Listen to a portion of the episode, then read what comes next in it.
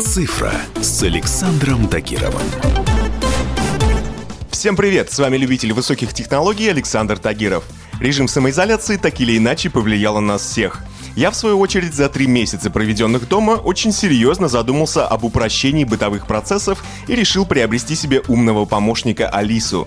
В конце концов, это виртуальная подружка и свет по одной команде выключит, чайник поставит, да и сможет поднять настроение своими шутками и прибаутками, и, конечно же, любимой музыкой. Но дело в том, что помимо родной Яндекс-станции, Алиса вполне неплохо уживается и в других умных колонках – Например, Алиса также живет в колонке LG X Boom и Ellari Smart Beat. Возникает вопрос, какую все-таки выбрать? Самая дорогая из представленной тройки, как ни удивительно, это родная Яндекс-станция. Компания потратила на нее уйму времени и сил, пытаясь сделать достойного конкурента американской Apple HomePod с помощницей Siri на борту. Результат на самом деле оправдал ожидания. Яндекс-станция незначительно уступает HomePod по качеству звука, но при этом гораздо функциональнее и лучше понимает русский язык. А все потому, что в отличие от Siri, русский для Алисы — это родной. В остальном устройства получились более-менее похожи. Единственное явное отличие – это большое поворотное кольцо регулировки громкости у Яндекс станции. Лично я этой приблудой пользуюсь редко, так как уже привык управлять громкостью голосовыми командами. Ну и еще одно преимущество Яндекс станции – это особая технология микрофонной матрицы, которая позволяет слышать ваш голос лучше, чем это делают другие колонки.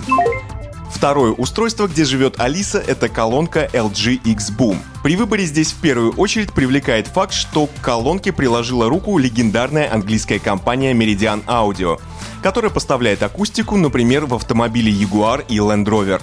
При этом на борту здесь всего два микрофона, а это означает, что устройство может не всегда корректно слышать ваши команды. В колонке Яндекса, например, микрофонов аж 6 штук. Что касается качества звука, то для меня это спорный вопрос. Большая часть тестировщиков и авторитетных блогеров склоняется к тому, что звук в LG действительно лучше. Но лично я никакой разницы с Яндекс станцией не заметил. Тут возможны два варианта. Либо мне медведь на ухо наступил, либо разница действительно не столь уж значительна. При этом для чистоты эксперимента я запустил пару треков настоящей рядом не очень умной портативной колонки бренда Marshall и понял, что легендарный бренд зовется таковым отнюдь неспроста. Звук в ней был и правда лучше, чем во всех умных колонках. Что ж, третий вариант дома для Алисы — это колонка Elari Smart Beat. Она же из представленной тройки самая недорогая. Главное достоинство этого варианта, помимо цены, это автономность. Если первые две колонки требуют постоянного подключения к электричеству, то Elari Smart Beat может работать без подзарядки до 5 часов в режиме Wi-Fi и до 8 часов в режиме Bluetooth.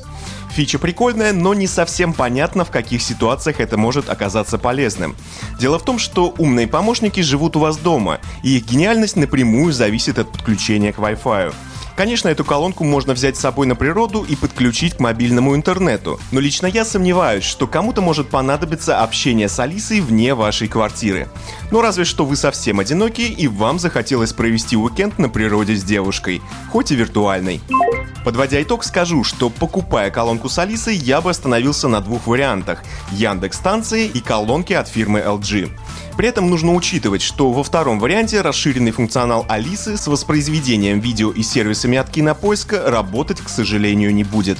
На этом у меня все. С вами был Александр Тагиров. Всем хай-тек пока и будьте здоровы. Цифра с Александром Тагировым.